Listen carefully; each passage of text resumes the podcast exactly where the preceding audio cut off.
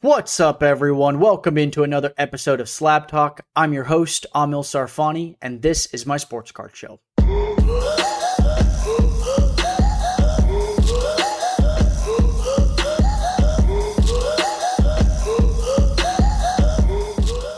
I appreciate you tuning in. Today's episode is one I think you're going to get a lot of value out of. Uh, it's something that I've been thinking about a lot, especially over the last couple months as we sit in this kind of down market. Uh, and it's an important topic that requires a lot of honesty and transparency with yourself, but uh, we're all going through it. And so I want to talk about it on today's episode, which is how to identify when you've made a bad buying decision or a mistake how to celebrate those mistakes for what for the lessons that they can provide and how to ultimately move on from them to put yourself in a position to succeed uh, so you don't uh, by not repeating those mistakes again.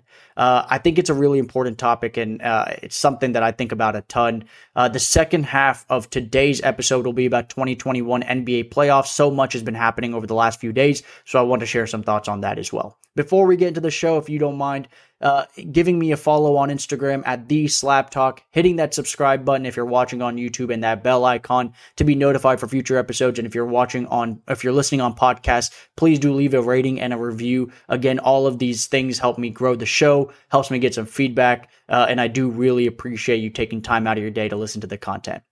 All right, let's get into the main part of the show, talking about uh, mistakes. And it's honestly a really hard topic and it requires a lot of kind of mental fortitude. But that's what the show's about. The reason I want to talk about it uh, although hard to talk about, is because I want the show to stand for something more than just success or outcomes or making money. I want this to be process oriented because at the end of the day, when you start a new uh, endeavor, whether it's an entrepreneurship, a new investing activity, whether it's stocks, real estate, crypto, sports cars, art, doesn't really matter. Uh, mistakes are going to be had, they're going to be made, and it's important to have a a healthy relationship with failure and those mistakes so that you can uh, identify it, learn from it, evaluate it, and then go back to the drawing board and try again. Uh, and that's ultimately what this show is about is uh, not just uh, you know, berating yourself about maybe bad decisions that you've made, but to actually say that's okay and that's needed. And if the fact that I'm making mistakes means that I'm trying something, great. Let me go try again because that's really what it takes. And to do that, you got to take your ego out of it. You got to be really honest with yourself. Uh, but again, I'm going to be talking about some of the mistakes that I've made over the last few months um, and what I'm doing about them uh, and how I think I'm going to be setting myself up for success as I continue to learn about the hobby. If you are a newer collector like myself who's gotten in in the last two years, uh, you are most likely sitting on some cards that you either regret buying or that you didn't expect to be losing money on. And maybe today you are losing value on it. Uh, and you may be stressing out. You may be telling yourself, I can't take this or I can't believe this is happening. I thought this was guaranteed. Everyone was telling me that sports cards were going to keep going up and that this whole market was on fire. And it was, but that's uh, okay. It really is. It's really okay to be sitting here today and, and, and having that level of stress. It's okay. Give yourself that break. Make sure to give be be a little light on yourself. You know, don't don't hold yourself to the fire here. Uh, but by doing so, you can really be honest with yourself. If you don't hold yourself to such a high standard that you are not allowed to make mistakes, you are. Uh, and again, this is not about being right all the time. It's about being right more often than you're wrong, or even just being right a couple times and being right big, right? Uh, and so to do that, again, that's what the show's about process oriented, how to change that stuff. And learning from mistakes is a great way to continually tinker with your process so that you are changing. Again, adapting is uh, such a key part of success. And so that's what I want the show today to be about. Um, and so we'll get into it by talking about the major four categories that I typically find myself making mistakes in. If I have a bad buying decision, typically they fall into one of these four categories. Uh, and so I wanted to touch on those as well. We'll start with the first one that I think is uh, very relevant right now that a lot of people have uh, kind of fallen into this category a bit, especially if you're newer, which is FOMO, the fear of missing out. When you start seeing a card go crazy up in value, maybe it's a card that you've had your eyes on for some time, uh, you panic, you go ahead and hit that buy it now button, and all of a sudden you are committed to buy this card. Uh, that maybe for a little while longer keeps going up, but maybe now it's come down from where it was. Uh, and and that can be really hard to deal with. Um, but but I want the the process that I use in order to kind of combat getting myself in a FOMO position is to I have a very specific rule for myself, which is if a card has doubled or tripled in price uh, in the last six months, I'm just not going to touch it. I'm just going to look elsewhere. That's how I'm combating it. Uh, it's not that I practice that all the time 100%. It's a very, very strong feeling, uh, but it takes discipline and practice. And so continually remind yourself that if a card, even if it's a card that you really, really love and have had your eyes on, if it start ta- if it starts taking off in price here relatively soon, uh, to hold on. You know, like you you got to be making those decisions now during the buying opportunities and not waiting for the market to pick back up because that's when it's too late anyway. That's number one how i combat fomo i think it's one of the most strong it's one of the strongest forces that we have right now especially in the sports card world when there's so much uh, social media attention on instagram all of these youtube people including myself talking about cards it's hard not to uh, to get caught up in it but uh, takes discipline, takes some practice, uh, and that's that's the number one mistake that I see a lot right now. The second big mistake that I've personally been having to reevaluate for myself is this idea of trying to time the market, right? Not even necessarily that I bought a car that I didn't want, uh, but I was trying to time it. I wasn't patient enough, basically. And the car that I'm talking about, which is really hard for me to talk about because it's the biggest sports card buy that I've I've made since I've gone into the hobby, which was the 1985 uh, Michael Jordan Nike promo card in a PSA 10. Love this card, like long term. I'm a big fan of this, and I bought this with a long term mindset. Love the imagery around this card. I think it's an iconic image, and I think when it comes to collectibles, this is going to be a really, really important one. Uh, and I believe in it. However, the mistake that I think I made here was trying to time it. It had peaked at 55,000, uh, as you can see on the screen, and it was coming down, and I picked it up right around over $30,000. Huge buy. I really thought I was getting in at a good price, and now all of a sudden, sudden it's sitting at 16,000. That's really tough. That's a tough pill to swallow. Uh, and what I take away from this is basically patience, trying not to time a market being letting things shake out, letting things go the way they're going to go, and then making decisions when I feel like uh, things have really settled down the way they're supposed to settle down. But if I think back at what I was doing a couple months ago when I bought this card, or about a month ago when I bought this card, uh, I was definitely antsy. I was definitely not patient, and that's the takeaway I take away from this card. Now, one thing that you have to do when you identify one of these mistakes is decide what you're going to do next with it.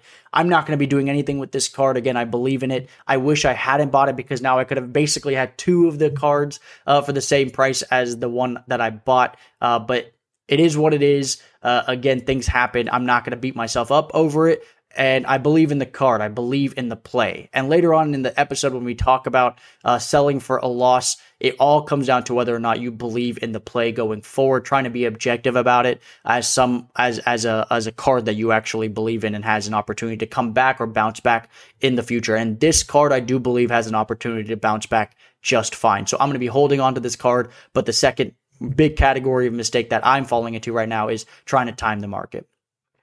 The third category of mistakes that I typically that I, am I'm trying to identify right now is a mismanagement of risk. Basically, going too big on a high risk play, knowing that it was risky to begin with, uh, but maybe I should have just been a little bit lighter on the play itself, and that's something that I'm going to adjust going forward as well the the the play that for me that I I, I I'm reevaluating uh, my decision on is basically the uh, my 2012 Anthony Davis Prism in a PSA 10. I bought many of these when they were trading between 1400 and 1800 back uh, earlier in the year really when this is when he was out when i felt like there wasn't going to go there wasn't much of a risk for the carts to go down anymore. Uh, they had seemed like they were building a floor. In fact even rising back up as he was coming back uh, closer to uh, coming back from his injury um, but injury risk is such a big deal if you're dealing in modern cards. And so if you are in modern cards, being light on your plays is I, I'm finding is very important. Uh, one, because if they don't work, you're not sitting in a position where you're over leveraged on the play. Uh, and two, if they do work, guess what? That's great. You can always go back and say, I wish I'd bought more of them. Uh, but really, the downside of it is this: is now I'm sitting on um, a bunch of Anthony Davis Prism cards uh, that I wish I just didn't put as much into. Now, when it comes to the actual play itself, I'm not upset about the play when I evaluate it. Like I wanted to make playoff bets, and not that I thought cards were going to go up big time in the playoffs, but I thought the Lakers were going to literally get to the finals and win the championship. And I do believe for the players that actually get to the finals, uh, there is going to be a little bit of a price bump, especially if they do win the championship. That would make sense, and if cards operate that way, uh, that makes a lot of sense to me. And I did think the Lakers had that chance, uh, and so I had a big LeBron and Anthony Davis play.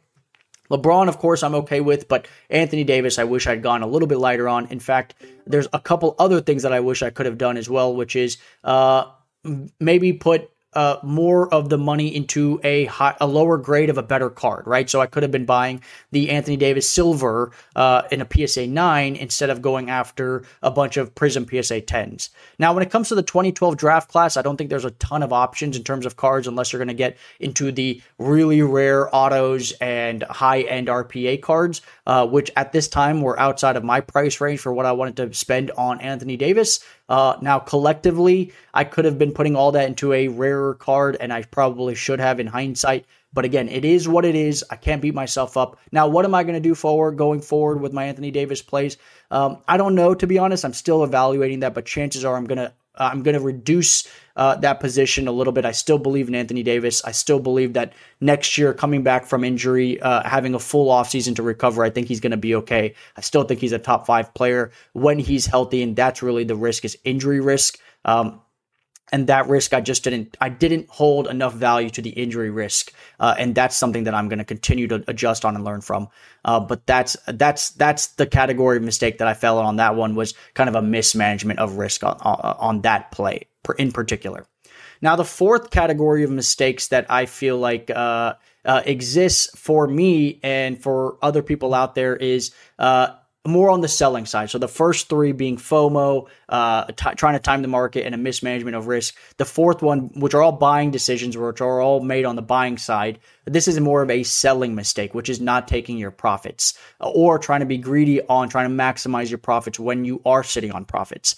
Now, I can make all these mistakes. The reason I'm still okay is that I've taken profits along the way on the cards that I did do well on. Um, things like my Harden plays, some of my Kobe cards. I took profits when I had them uh, in order to give myself this sort of cushion when things don't go right, knowing that at some point I'm going to make a bad uh, buying decision. And so, uh, not selling when you are sitting on profits is absolutely something that you need to get used to doing, right? Like the emotional attachment to some of the cards that you may have is really strong, but what ends up happening is that they lose value and your emotional reaction uh, connection to it changes because all of a sudden you're saying, "I wish I really had taken my profits on that card," and all of a sudden I'm kind of soured on that play a little bit, right? Because I didn't do that.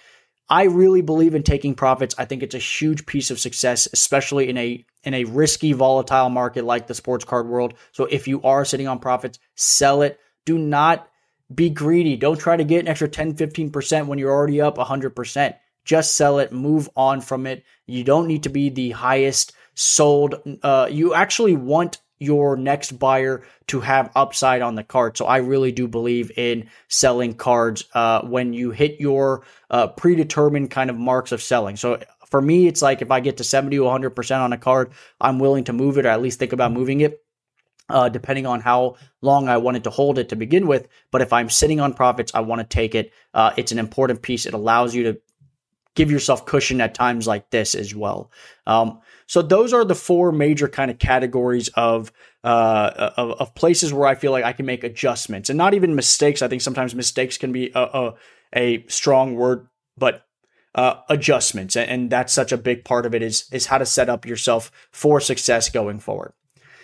So again, I think that these are um, really important things to talk about. The last thing I want to talk about is selling for a loss. Okay, you're sitting here today, you've made your uh, evaluation, you've decided I no longer want the play, but it's hard to evaluate it objectively when you're sitting on a loss and that's the number one thing you have to do is take some of that numbers on a piece of paper away stop looking at your excel sheet and just look at just evaluate it going forward. Would you rebuy that car today at that price? Uh, and if if not, then go ahead and move it. Uh, and the way to sell for a loss right now is what I'm finding is that buy it nows uh, and offers on eBay just are not working. People are not biting. throw it up on a five or seven day auction um, and continue to do that. That's important. Sell on eBay so that you do have the opportunity to sell now uh, with your account. Uh, throwing it up for a five to seven day auction, although kind of scary because you don't know what price you're going to get, uh, is the way to sell at this time in the market. And you just got to take what you can and move.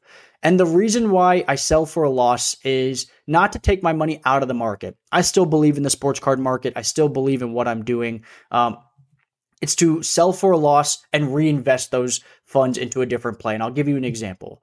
Say you're sitting on two Luka uh, Doncic Prism PSA 10s uh, that you bought at 1500 a piece. I am sure there's people out there listening to this episode that have bought Luka base prisms at $1500 a piece when they were at that price and now they're down to 750 800 whatever they're going for right at this moment and you are sad because you're sitting on a card that's now half its value now, you may say to yourself, I don't want to sell. This is not a good time to sell. But the reason why it's a good time to sell at a down market, even if you are down on your own cards, is because it's also a good buying opportunity. So I'll give you an example of what I would do if I had two Luka base prisms right now uh, in a PSA 10 that I bought for $1,500 a piece. Today they're around 750, 800. Say you net 700 each on those cards. You still want to buy a Luka card and you want to reinvest into Luka because you believe it's a good time to buy Luka. They've lost, they got eliminated in the first round again, and it gives you an opportunity to buy more into Luka. So I'll give you an example of a card that I would buy into if I sold even those two cards at a loss because going forward, I believe this card has more upside than the Luka based prisms, which is the 20 um, the 2018 Luka Doncic optic holo uh, in a PS in a BGS 9.5. That card currently trades for right around $1,400. Uh, and so if you were able to free up $700 each on your two Luka prisms and put it into one uh, Luka Doncic optic holo in a BGS 9.5, and if you could get your hands on a true gem uh, because you just found a good card at a good price for $1,500 or $1,400 in my opinion, that's a much better play. And that's when I think selling for a loss is absolutely warranted and should be done. And that's what I'm doing right now with some of the cards that I'm selling, even if like my Anthony Davis cards that I'm sitting on a loss for. What I may do is take a portion of that play out and reinvest it into a different player, maybe the same player with a better card, whatever it may be. But again, that's what I would be doing. That's the benefit of selling even at a loss. Um, uh, and that's what I want to push you to do. And that's why it's so important to continue to do your research, even through a down market. Use this opportunity to buy good cards that you really believe in. All right. That's all the thoughts I have on what, how to navigate some of the mistakes you may be uh, making. Be easy on yourself. It's okay learn from it and move on. You can make adjustments here, and the adjustments that you make today will determine your success moving forward way more than anything else. Uh, before we go, I do want to share some thoughts on the 2021 NBA playoffs. So much is happening. I'm going to start with the Nets and Bucks series because that game seven just happened last night. I'm recording on a Sunday uh, here, so I'm not. I have not watched the Sixers Hawks game seven today, so I won't have too many thoughts on that. But in terms of the Nets Bucks game last night, the Bucks are moving on very surprising. I really did think the Nets were going to come out of it uh, this year, but with the injuries that they had to Kyrie and Harden, uh, really hard for them to put it together. Uh, Kevin Durant is insane. Give his give props to Kevin Durant. I think all the slander that Kevin Durant's gotten over the last few years for you know joining a super team and whatnot. I get it, but he is he is the best player in the league, and you got to give him his props. He came through. I think he only sat eight minutes. I think he only sat on the bench eight minutes in the last three games of this series. His team needed him. He was there for it, uh, and he almost pulled it out. If that shot uh, at the end of uh, at, at, the end of regulation. Uh, if his foot was not on the line, if that was a three, that would have been insane. Um, so just a game of inches. You know, we could very easily be talking about the Nets moving on today, uh, and and and and what the Bucks were going to be doing in the offseason. But uh, let's talk a little bit about Giannis. Uh, I have Giannis cards. I'm a Giannis collector. I'm really happy to see Giannis move on and see the Bucks doing what they're doing. I think this year is a really important year for them to try to win the championship uh, with how good the Nets may look fully healthy. Um, and so I think this is the year to take advantage of it. And the Bucks moving on is huge. And one thing I want to point out about Giannis and something I really love about Giannis, uh, it, it, you know, let's talk about his free throw shooting um, because today he showed up. I mean, he hit some really big free throws as the Brooklyn cat crowd was doing their countdown. I mean, hilarious uh, for, from the crowd, but it didn't work. It did not rattle Giannis. And what I love most is that it did not take away from him being aggressive. And I want to contrast this with something that we see with a guy like Ben Simmons, who's also an awful free throw shooter. But the way it affects Ben Simmons is that he becomes considerably less aggressive because he doesn't want to go to the line. He doesn't want that pressure.